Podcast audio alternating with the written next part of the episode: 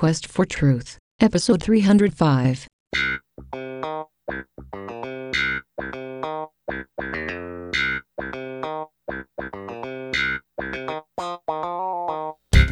Quest for Truth, presented by Protectorate Productions and HPN, Helpsley Podcast Network. Now located at life truth.com. And now, here are your hosts. Please welcome what's his name and the other guy. Oh, come on. Do I really have to read this? Keith Helpsley and Nathan Caldwell. Alrighty, here we go. Let me just start with opening. Hey everyone, this is your host Keith, and it's time once again for Quest for Truth. Right in the middle of doing a comparison of the Catholic beliefs versus Protestant beliefs. And before I get started, I just have an opening word of housekeeping. And that is just this past week, the web page went down. and they had texted me, Nathan Caldwell, our co-host, they texted me and says, you're not being blocked, or not blocked, you're not being banned for what we put out there. Like, well, if we are, I'll wear that as a, a badge of pride, I guess. But no, I, I don't think so. It, it's just typical uh, uh, people just trying to attack the site and put malicious stuff out there. Back in operation, not a big deal. But it did set me back a little bit on getting the podcast done. Uh, so I this hopefully won't be late. Uh, we may have to cut things a tad short if we can to get all the way through uh, this middle section of the Apostles' Creed, uh, Articles 5 through 8. I did have a chance to uh, check with uh, Nathan Caldwell to see if he had any input, and uh, he should be here to contribute just a moment, I hope. And uh, when he does, we will see. We'll, just, we'll use this as a moment of review. But first, Quest for Truth is now part of the Christian Podcast Community at ChristianPodcastCommunity.org. Hey, I'm Daryl, and I'm here with my wife, Karen. What's up? And we're the hosts of the What Are We Even Doing Here podcast, the podcast that seeks to answer the question that we've all asked What are we even doing here? We cover topics such as marriage, family, life, and living a Christian life in this crazy world. We don't have all the answers, but we know where to look. Subscribe to us on iTunes and follow us on SoundCloud as we seek the kingdom of God and find out what we are even doing here. Grace and peace. We'll call it. Uh, to, uh, so, oh, here we go. There's uh, the phone call right now. Let's pick it up. Okay, so let's talk about some notes on Catholic versus Protestant. The first thing is there is a book by uh, I don't know who wrote it. It's called The Trail of Blood, and it, um, if I remember correctly, makes the claim that Baptists were never Catholics at all. Um, and and so we aren't technically Protestants. Now I'll leave that with with you guys and, and whatever uh, y'all do your own research and find out about. I thought that was interesting. The book, uh, I don't know who wrote it either. It was written about uh, the 1930s, shortly after the guy's death. It was published posthumously. Uh, I don't know that I would fully agree with the book, but I don't want to go there. And uh, as far as being technically Protestant, you could say that Baptists were the original Protestants and that they protested years ago, if you believe the timeline in the book. If you don't go for that, then Baptists are Protestants after the fact, uh, founded by a guy named John Smyth back in the, I don't know, 1600s or so. Good continue on with your thought there, Nathan. Um, but the main thing we're talking about, really, I understand the subject. It's Catholics versus your traditional Christianity. Now, listen, uh, Catholics are so far away that some people don't even consider them a Christian uh, denomination. So they are pretty far from the uh, the as you might call orthodox um, view of the Bible. And and I know there's probably some out there that's going to be like, well, we are the orthodox uh, if you're Catholic. No, no, you're not. Now, Orthodox, you also have Greek Orthodox, but uh, sorry about that. Go ahead, keep on. And I think you will you will find that is not how the church began. And and if you look at the Bible, if you look at the scripture itself, you will find um, that the scripture, the writings of the early church, the writings of the Apostle Peter, the writings of the Apostle Paul, these very things go against many of the Catholic teachings. And we'll look at that in a little bit. So that is what we're going to talk about. Now, I will be throwing in some discussion from last episode. Um, so this should be interesting. Here we go. Yeah, read that first article just to review. I believe in God Almighty, the maker of heaven and earth. Nope, no dispute there. Keith, you were right last time when you said, uh, as far as I can tell, no Christian uh, worth of salt is going to um, going to deny that one unless somebody knows about the wording here. But it sounds I can't find any fault in it. When I started listening to the first clip from last episode, I thought, man, he's starting out really, really good. It is pretty good, and it's in line with beliefs. He says, if he's father, what does that make us? Sons and daughters. Only if you trust in Jesus Christ. So, says, uh, they said, God is always with you. Well, God is everywhere. But is God with you if you haven't trusted his son? No. Um, I hope I'm not taking words out of context. Um, a lot of what they say here, I'm agreeing with. There are just a few things that I am cautious about. Um, I would say that God is everywhere and that He's transient, so He is everywhere. You can't run from God or hide from God. But there is a matter of relationship, and you, if you don't believe, God is only there as far as it goes, is uh, to use the Holy Spirit to draw you to Him. Now, pay close attention when we start talking about the Son of God, Jesus. Jesus is our mediator. He is our only mediator. I would agree. He is the one and only mediator, but and I think you're right. First Timothy two five says there is one mediator. Sorry, there is one God and one mediator between God and man, the man Christ Jesus. Not only is Jesus the Son of God, not only is he God in the flesh, not only was he born of a virgin, but he, after he rose from the dead, after his death on the cross, sits and mediates for us to the Father. But not only is he the mediator, he is the only mediator. Now, Catholics will disagree with this. They will say that uh, Mary, or at least that's how it looks, with what I know about Catholics, is it seems that they consider her some kind of a mediator. Let's continue and delve deeper.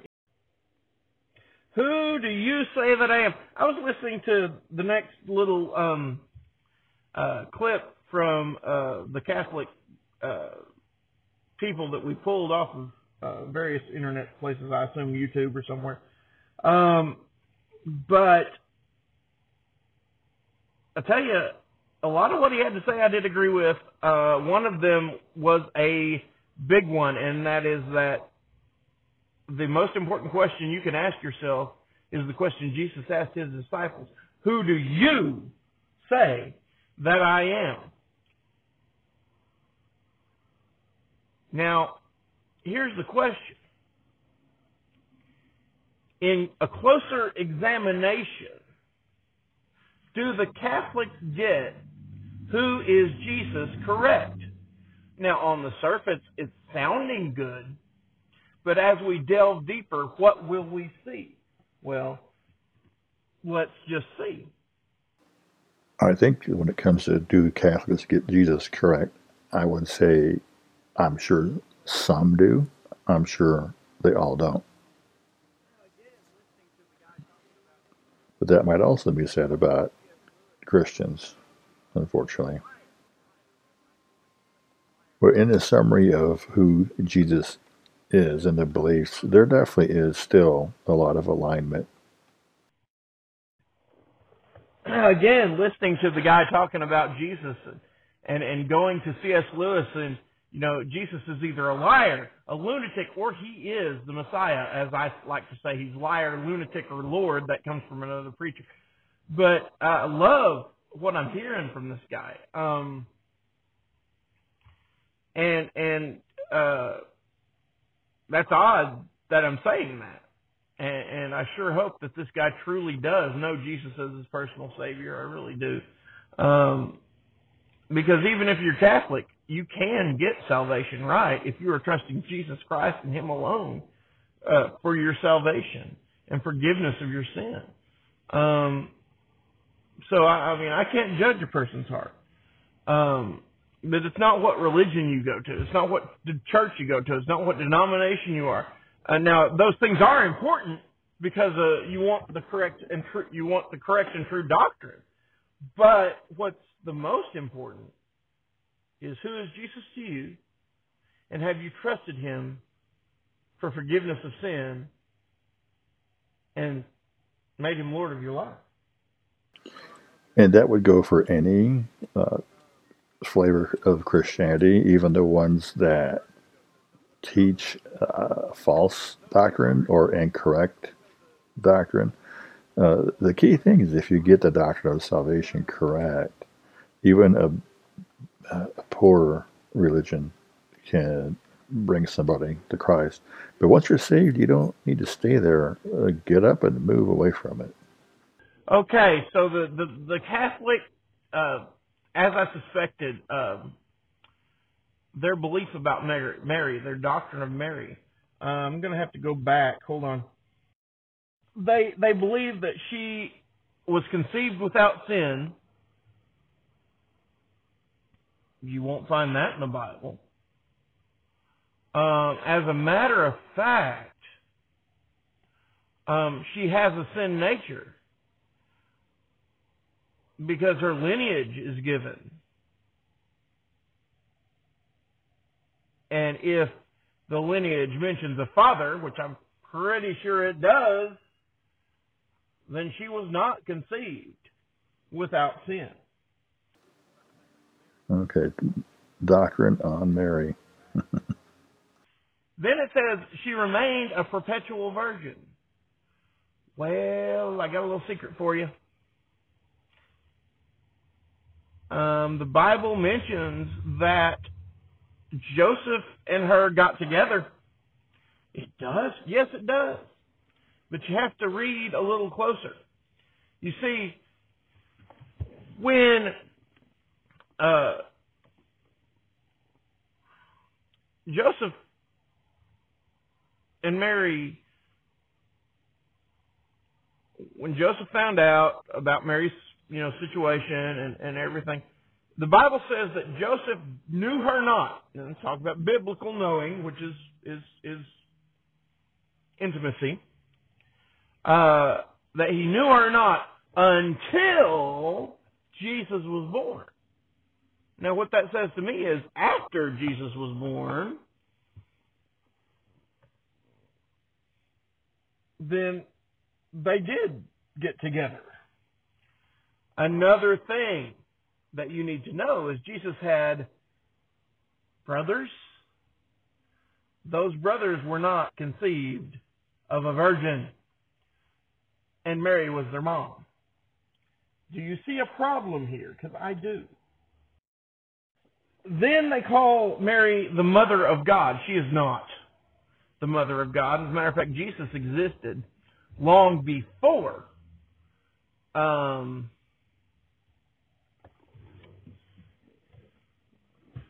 Jesus existed long before in eternity past, even before he was born.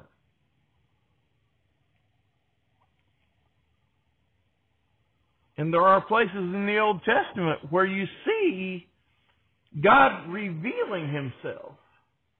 And then in John, you see the Bible say that no one had seen the Father or God at any time, but that the Son revealed it to them.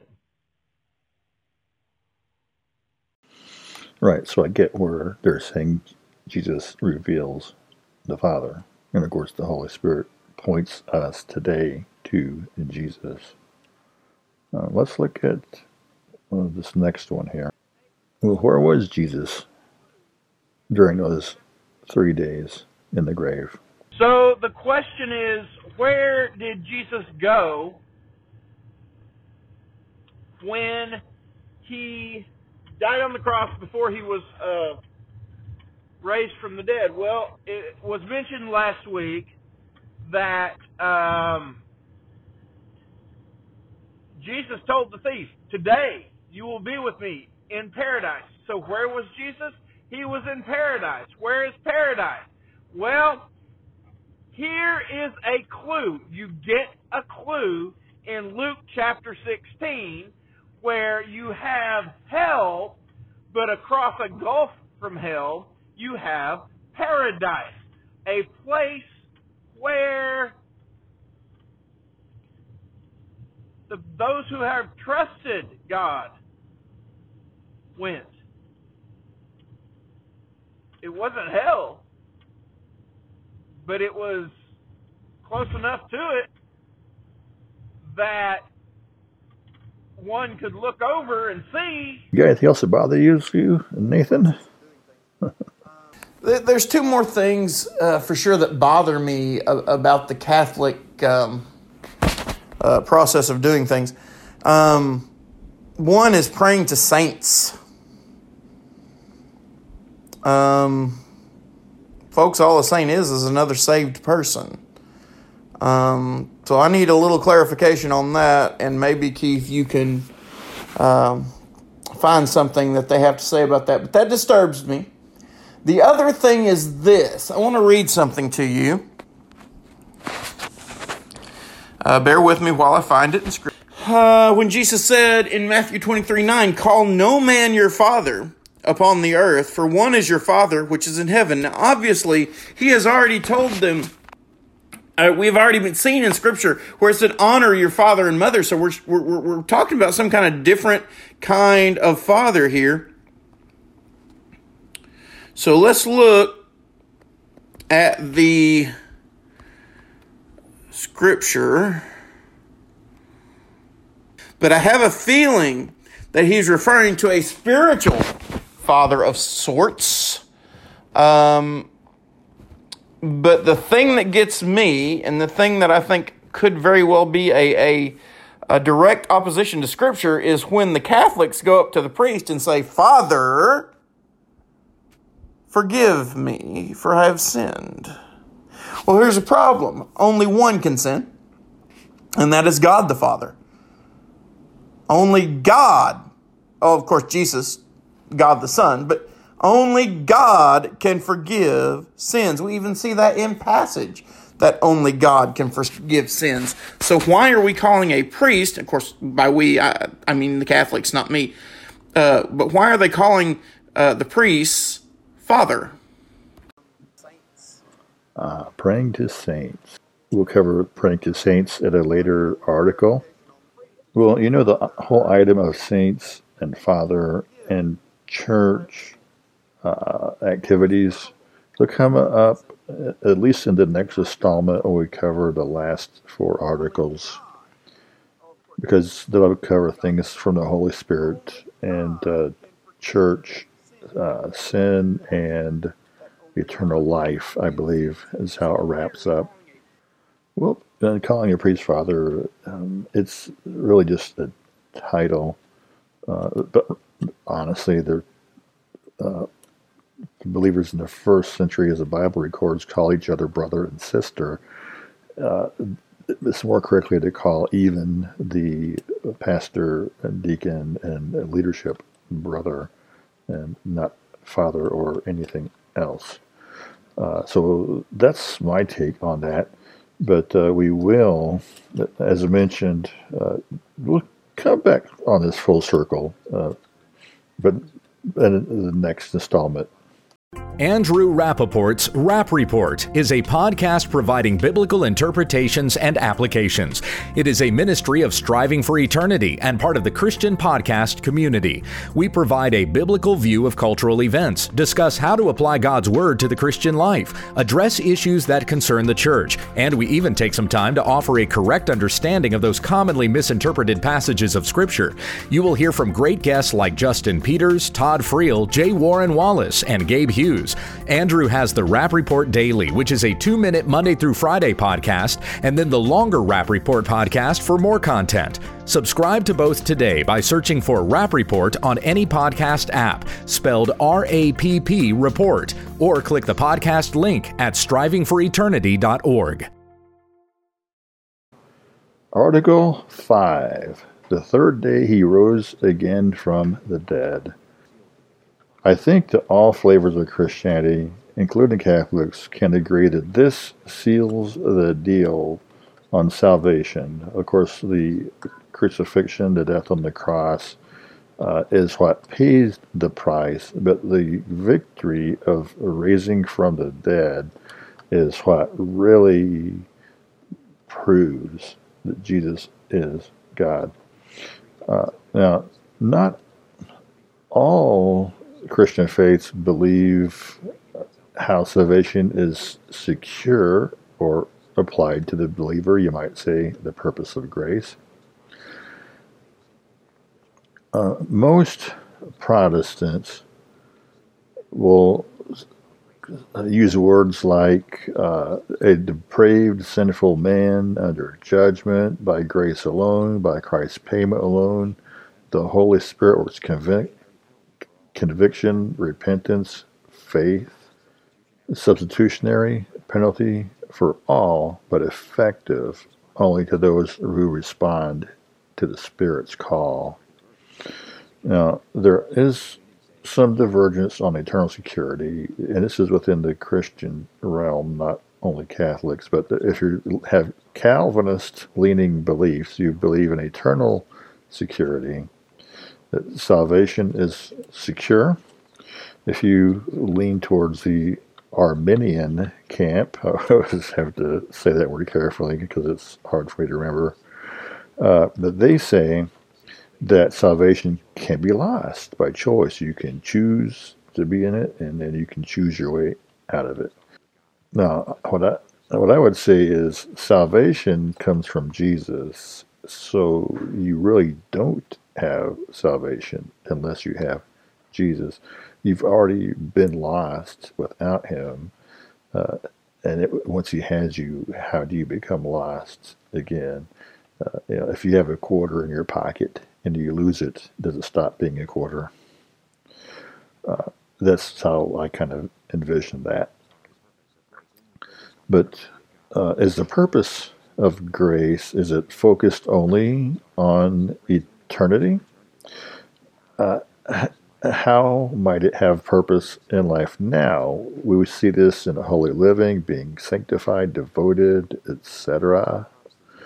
Uh, Protestants may disagree on what this looks like, but I think that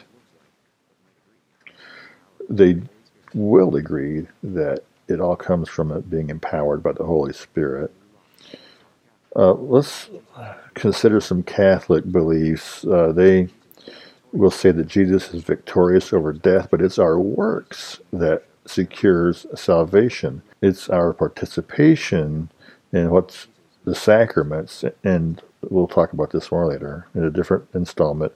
But uh, Protestants believe there are two sacraments. The Catholics believe there are as many as seven, to include the church itself. So participating in church worship, baptism, communion, and more. Uh, to stop any of these would be fatal to your eternal security. Uh, Jesus may have paid the price, but they consider his life to be one that we should use as our example. That because of our works as Catholics, uh, we hold the power to maintain various graces that preserve us, that these graces have salvation power.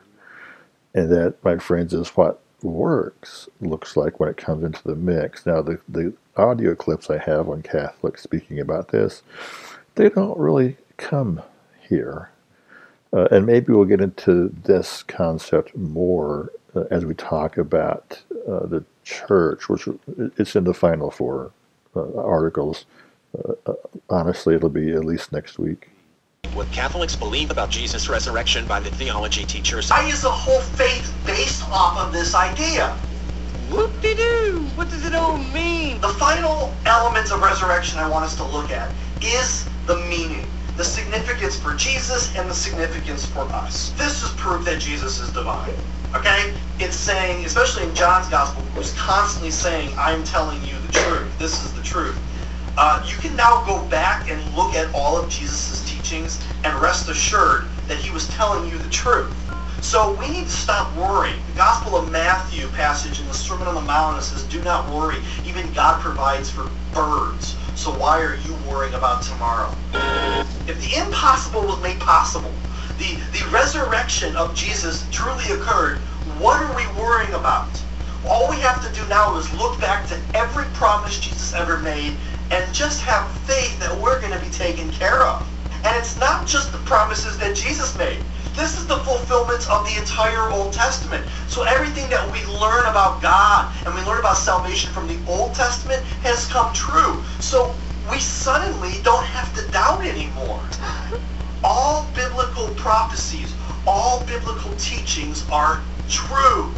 So we can relax. By and large, one of the most significant meanings to the resurrection is the fact that we have been liberated from sin and death. This is what St. Paul says. He likes to use that imagery of the slaves and the chains, that the sin is holding us slavery.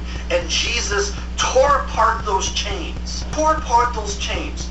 And now we know that sin and death are not the final words. Right.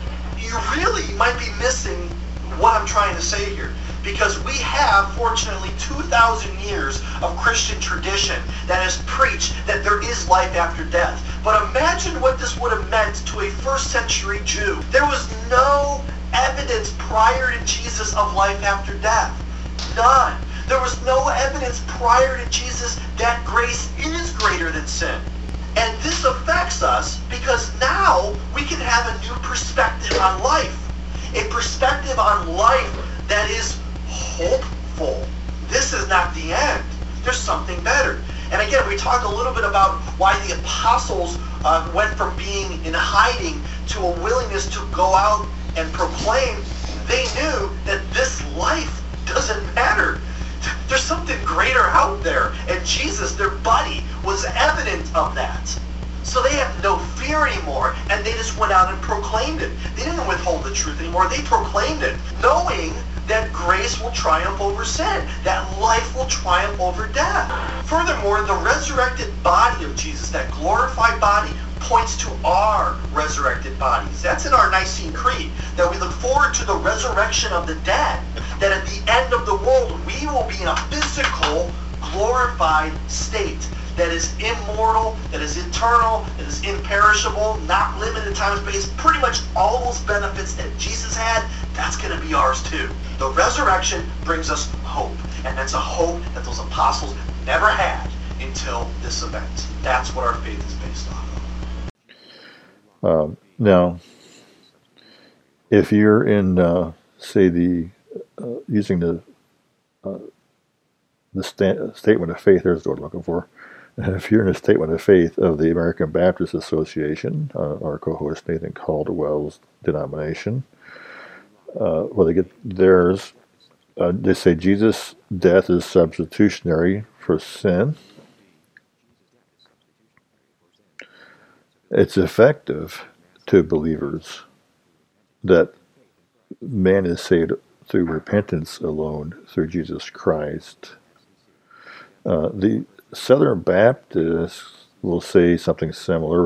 The redemption of man is offered freely to all who believe Jesus paid for all for eternal redemption through faith in Christ alone. There's no other works needed. All we can do uh, is bring our uh, ugly old sin to the cross where Jesus paid it all, and we can claim that victory uh, and his uh, victory over death. The Assemblies of God says that Christ is above all authority. He purges sin, and he sends the Holy Spirit to cause men to confess Christ as Lord. Man's only hope for redemption is Christ shed blood. And they say there's a condition that would be you must repent and have faith in Christ.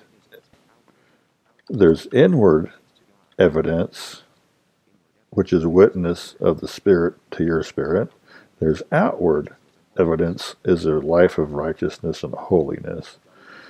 Uh, the Wesleyan Congregational Methodists will say that the process to forgive sin reconciles and restores man grounded in God's love through Christ alone, the work of the Holy Spirit. So let's move on to Article 6. He ascended into heaven and sits at the right hand of God Almighty. I would say once again that traditional Orthodox Christianity can easily agree that Jesus, this is where Jesus went to and where he will be until his return, uh, sitting in a royal position in heaven. Uh, I don't have anything else to say about that, so let's listen to this clip from some Catholic sources. Namely, not just the royal dimension of the ascension, but his priestly identity. From the book of Hebrews, chapter 9 and 10. And the letter to the Hebrews here is the most extended reflection on the mystery of Jesus' ascension in the New Testament. And in the reading for today, it talks about the fact that Christ has entered into a sanctuary not made with hands. And he is, quote, the great priest over the house of God. Now, the reason that matters for today, the Feast of the Ascension, is because in the ascension into heaven, Jesus doesn't just return to the Father. And he doesn't just ascend to his royal throne.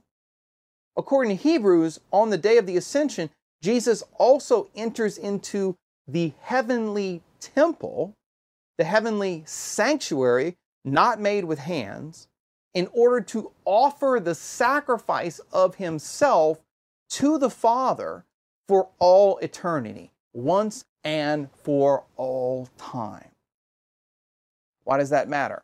Well, it matters because apart from that, you can't understand how the ascension is the climax of the paschal mystery. Many of us, when we think of Jesus offering sacrifice, we think just of Calvary, where he pours out his blood and his life on the cross. And to be sure, that is the supreme sacrifice. And we might also think of the Last Supper, in which he pours out his body and blood under the appearance of bread and wine. And that too is an essential part of the paschal mystery. But what we tend to forget is that that earthly sacrifice that Jesus starts in the upper room and brings to a climax on Calvary doesn't stop with Calvary, right? But that in his resurrection from the dead and then his ascension into heaven, Jesus takes his body, which is now crucified and risen, but still has the wounds, and he brings that human nature, that human body, that glorified body, into the heavenly sanctuary where he offers himself as a sacrifice to the Father, not in time, but in eternity. Not on earth, but in heaven. Jesus enters into the heavenly sanctuary, not year after year after year after year, but once and for all time.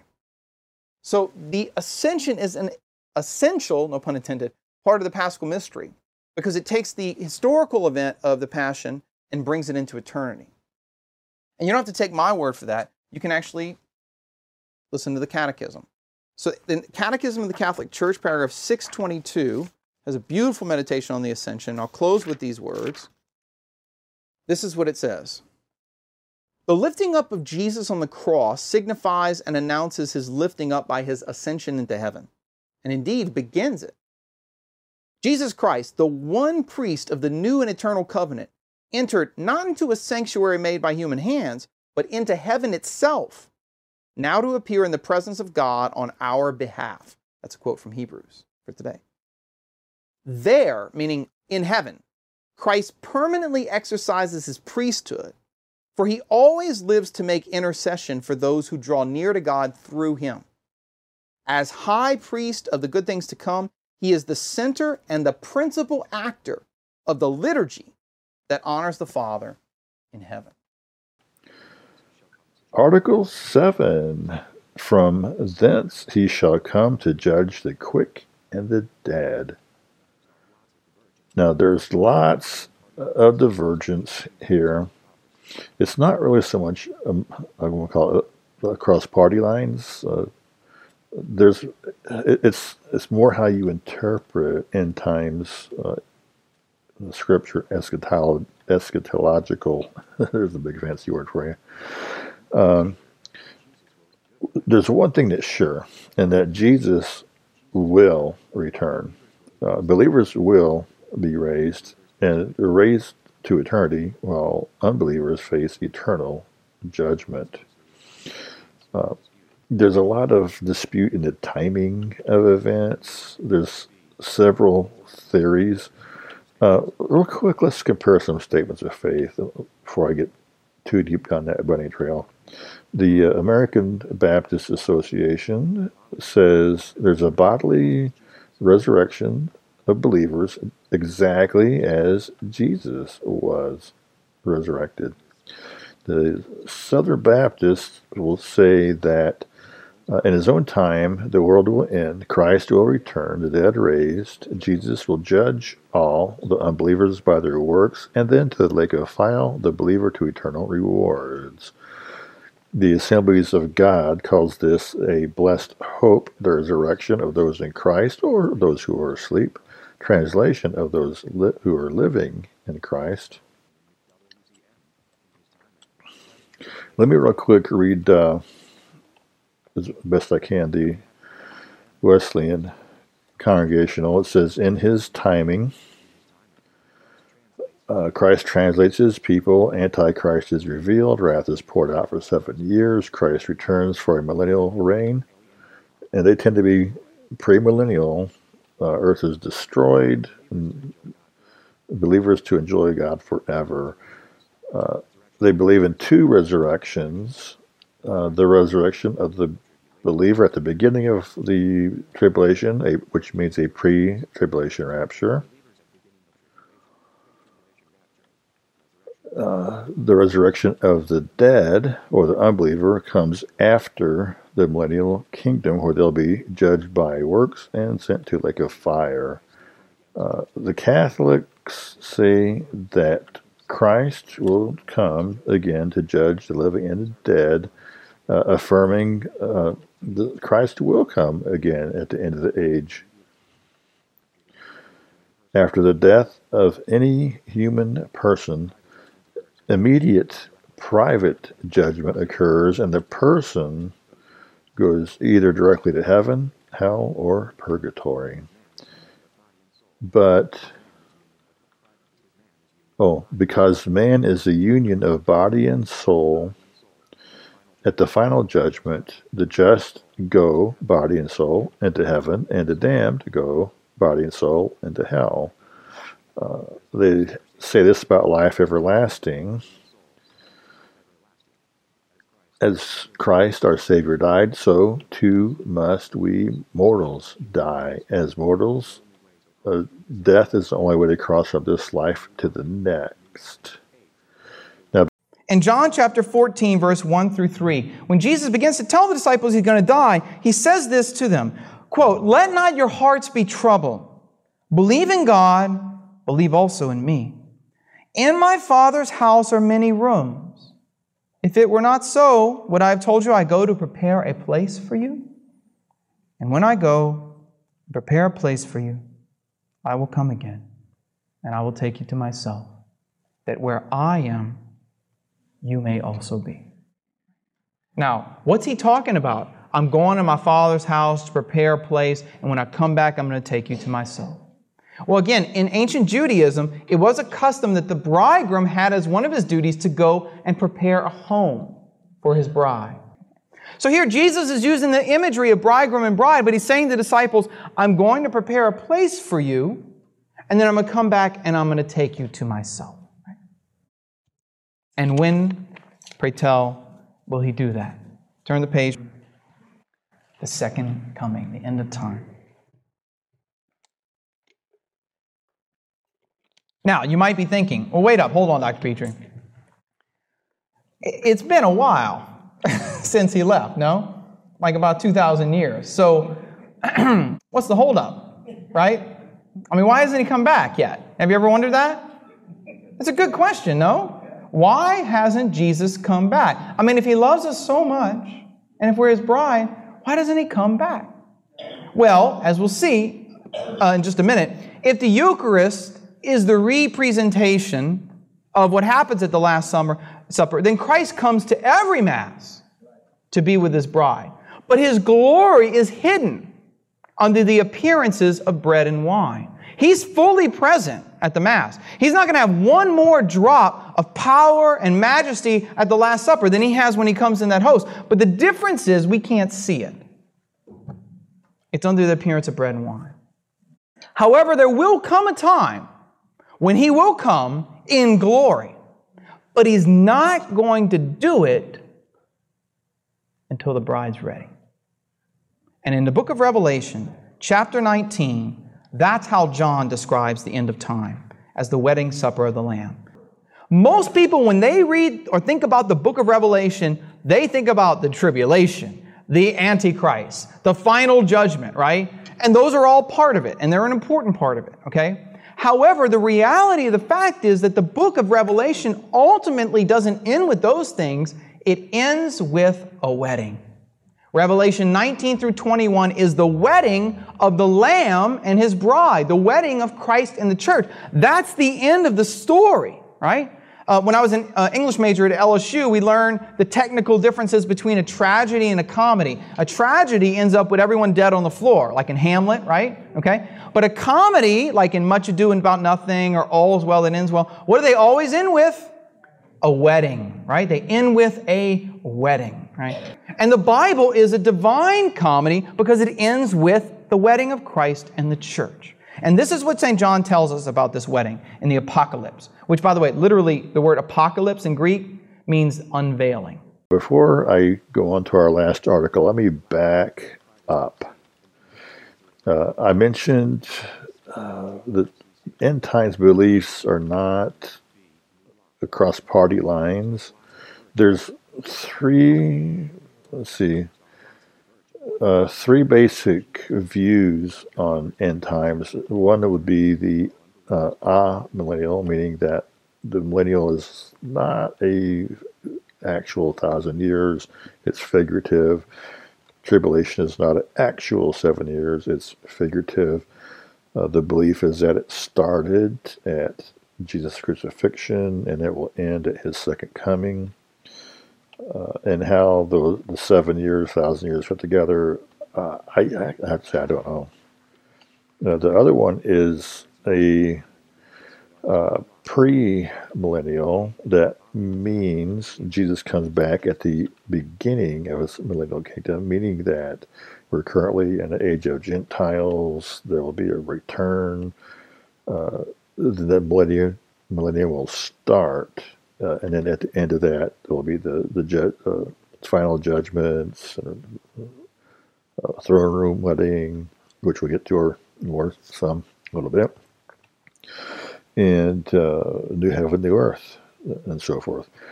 Uh, does in that belief the rapture come at the beginning of the tribulation or at the end? Well, some people will say one, some say the other. Uh, there, there's also a post millennium, meaning that we currently are in a millennium. It's not a literal millennium, thousand years. And at the end of this figurative thousand years, post, is when Jesus comes back and at that point, the tribulation will be there.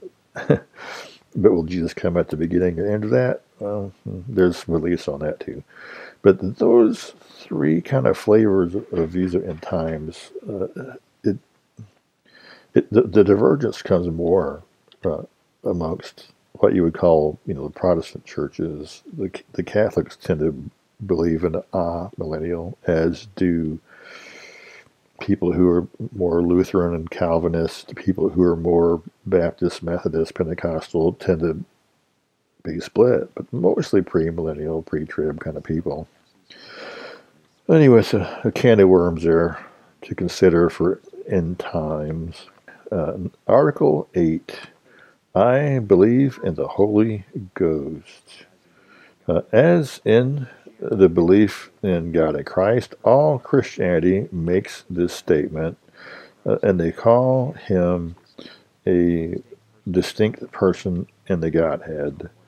Uh, what he does for us and how he operates can be diverse. Uh, mostly, it ranges along lines from the, the charismatic Pentecostal movements to conservative doctrines. They have different views of how he operates.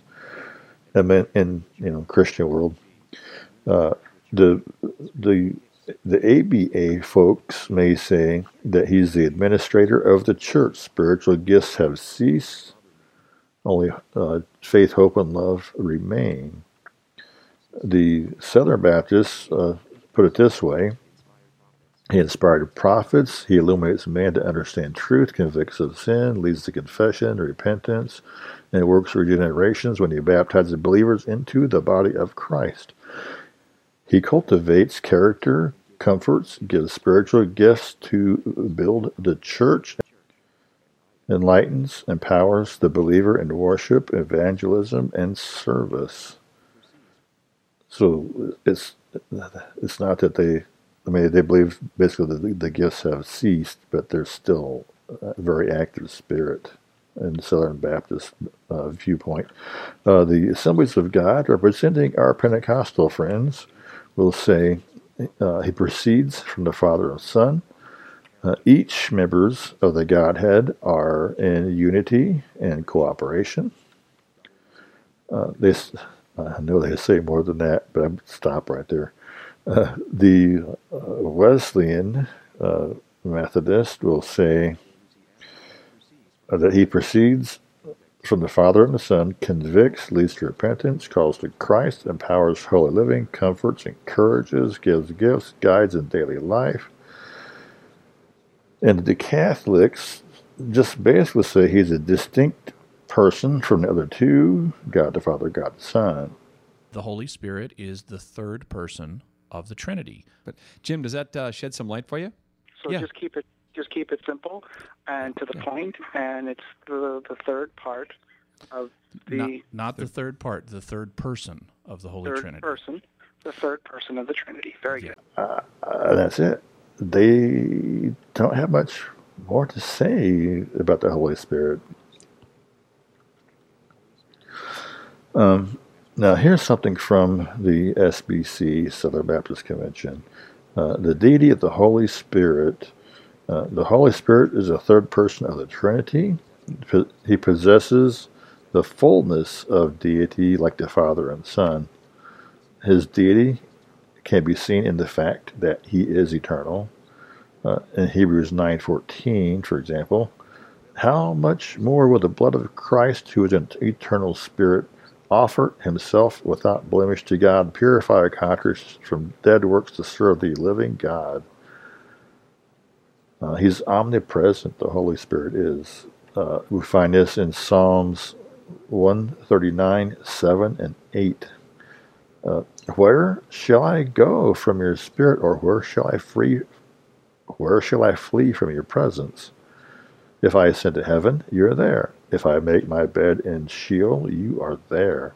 In other words, not literally heavens or Sheol, the grave, but what he means is the highest place you can go and the lowest place you can go. Uh, you can't run away from God.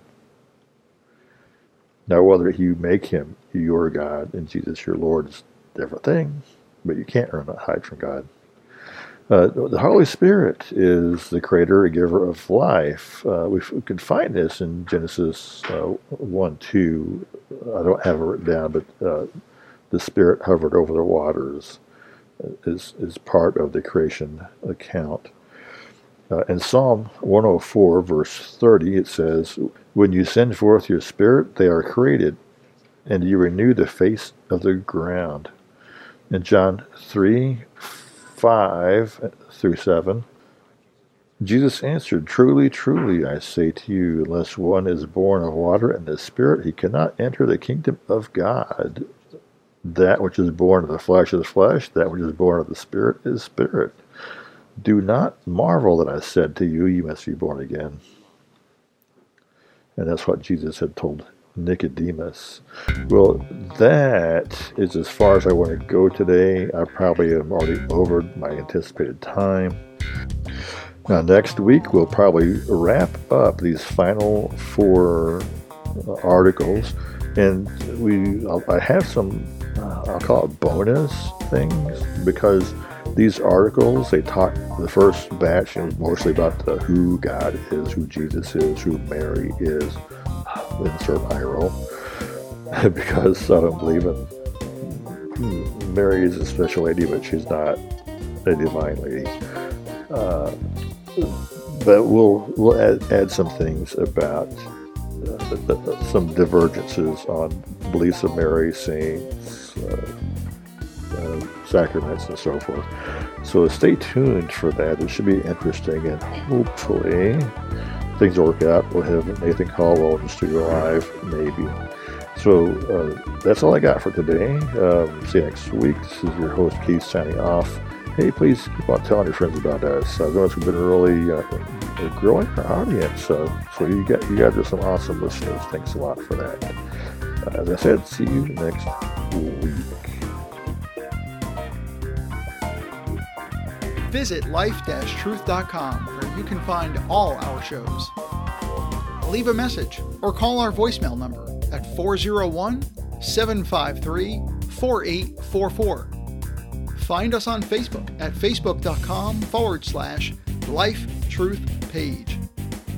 Follow us on Twitter at capital H, capital P, capital N, capital C, A S T. Everything Nathan Caldwell does can be found at facebook.com forward slash protectors of the book. Music in the show is used by permission of Kevin Zerby at zerbinator.wordpress.com. May the word of Christ dwell in you richly. May you find everything you need. And if you don't know Jesus, your greatest need is a Savior. Thanks for listening.